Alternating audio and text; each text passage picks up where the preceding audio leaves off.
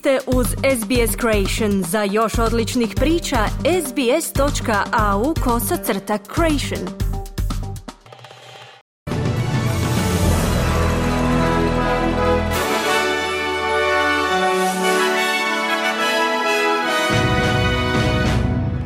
U tjednom pregledu vijesti poslušajte.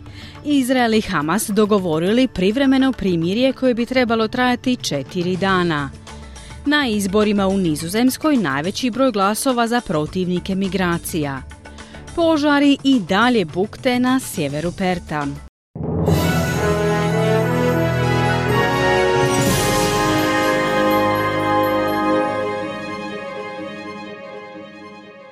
Slušate tjedni pregled vijesti radija SBS na hrvatskom jeziku. Ja sam Mirna Primorac. Započinjemo vijestima iz svijeta. Katar je najavio da bi četverodnevni prekid vatre između Izraela i Hamasa trebao započeti danas u petak u 16 sati po istočno-australskom vremenu ili u 7 sati ujutro po lokalnom vremenu. Dužnosnici najavljuju oslobađanje prvih 13 od 50 izraelskih talaca u ranim jutarnjim satima u subotu, u 1 ujutro po istočnom australskom vremenu ili u 16 sati po lokalnom vremenu. Dogovor o četverodnevnom primirju kojemu je posredovao Katar uz potporu Egipta i Sjedinjenih američkih država prvotno je trebao stupiti na snagu u četvrtak, no to se nije dogodilo. Glasnogovornik Katarskog ministarstva vanjskih poslova Majid al-Nasari najavljuje potpuni prekid vatre tijekom tog razdoblja. Tijekom ovog vremena dogovoreno je postizanje potpunog prekida vatre, uključujući zračni i kopneni prostor, bez kršenja primirja kako su se suglasile obje strane.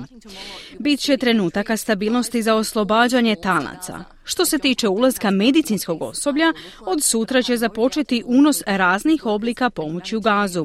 Nemam detalje o vrsti pomoći, ali vjerujem da će uključivati hitne službe i humanitarne zalihe. Sada je fokus na pružanju pomoći, dok će detalji biti objavljeni kasnije, kazao je Al Nasari. Deseci stanovnika zapadne Australije evakuirani su zbog širenja požara u sjevernim predgrađima Perta, pri čemu je najmanje deset kuća uništeno. Za sada nema izvješća o smrtnim slučajevima, no nekoliko vatrogasaca pretrpjelo je lakše ozljede, uglavnom zbog udisanja dima, izjavio je povjerenik za izvanredne situacije zapadne Australije Darren Clem. Klem je dodao da će vatrogascima trebati nekoliko dana da stave požar pod kontrolu. Požar je izbio u srijedu poslije podne u Borovoj šumi sjeveroistočno od Perta, a tijekom noći ga je raspirivao snažan vjetar brzine do 60 km na sat. U gašenju sudjeluje 150 vatrogasaca, a uzrok požara još uvijek nije poznat. Zagovornici prevencije obiteljskog nasilja u Australiji pozivaju na to da četiri žrtve obiteljskog nasilja ne izmaknu pažnji javnosti. U proteklom tjednu dogodila su se četiri incidenta obiteljskog nasilja sa smrtnim ishodom. U nepovezanim incidentima četiri žene su izgubile živote. Tri muškarca su uhićena dok policija traga za četvrtim napadačem. Deidre Flynn, zagovornica prevencije nasilja u obitelji, istaknula je da ovaj nedavni niz ubojstava čini drugi takav događaj u kratkom vremenskom razdoblju. S pet žena ubijenih diljem Australije u posljednjih deset dana mjeseca listopada. Prema izjavama glasnogovornika irske policije u Dublinu je pet osoba ozlijeđeno u napadu nožem. Napad se dogodio na Parnell trgu, a među ozlijeđenima je troje djece. Petogodišnja djevojčica koja je zadobila teške tjelesne ozljede, petogodišnji dječak i šestogodišnja djevojčica s lakšim tjelesnim ozljedama. Žena u 30 i muškarac u 50 godinama su zadobili teške tjelesne ozljede. Policija tvrdi da napad nije povezan s terorizmom. U Nizozemskoj kranje desničarski anti-islamski populist izašao je kao pobjednik izbora. Najveći broj glasova daje mu mandat za formiranje koalicijske vlade.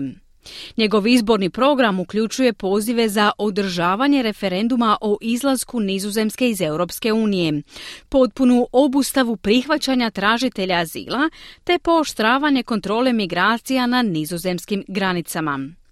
Ipak prije preuzimanja vlasti Wilders se suočava s izazovom sastavljanja koalicijske vlade. Jedan nizozemski birač Norbert van de Bilen iznosi svoje mišljenje. I think, to be honest, uh, very uh, many people are very focused on one particular problem, which is immigration. Yeah, and this party has had that as a theme for, for many, many years. So I think that's what people voted for, immigration. Mislim, da budem iskren, velik broj ljudi je izrazito fokusiran na jedan određeni problem, imigraciju. To je tema koja se proteže kroz godine i mislim da je to ono za što su ljudi glasali. Sve je drugo stavljeno u drugi plan. Sve se svodi na imigraciju, kazao je Balen.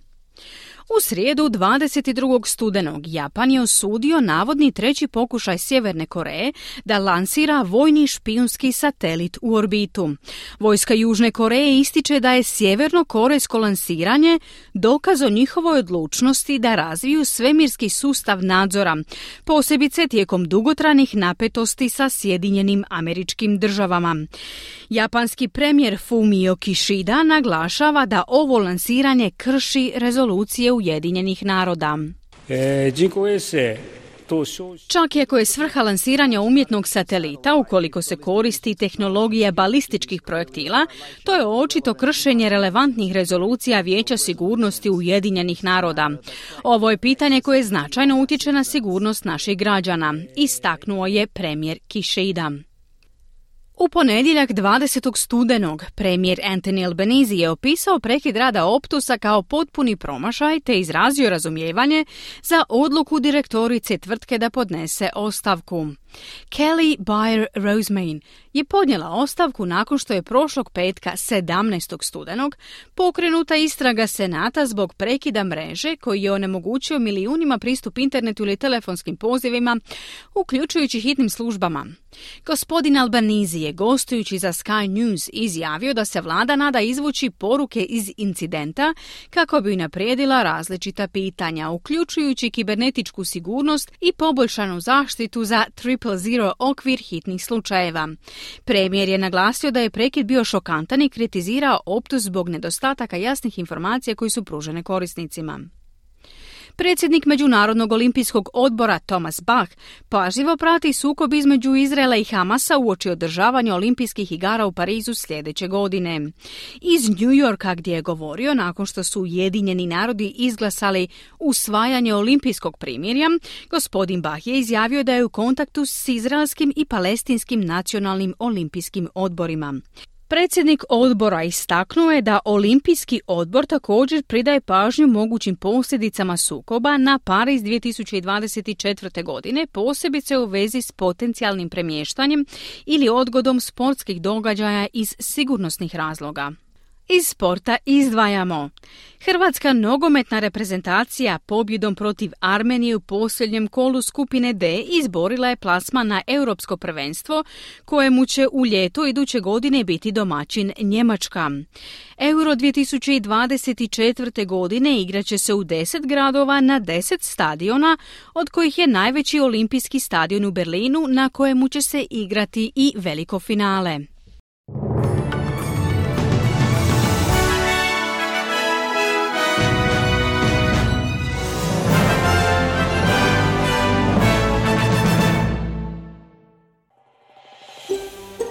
Želite čuti još ovakvih tema? Slušajte nas na Apple Podcast, Google Podcast, Spotify ili gdje god vi nalazite podcaste.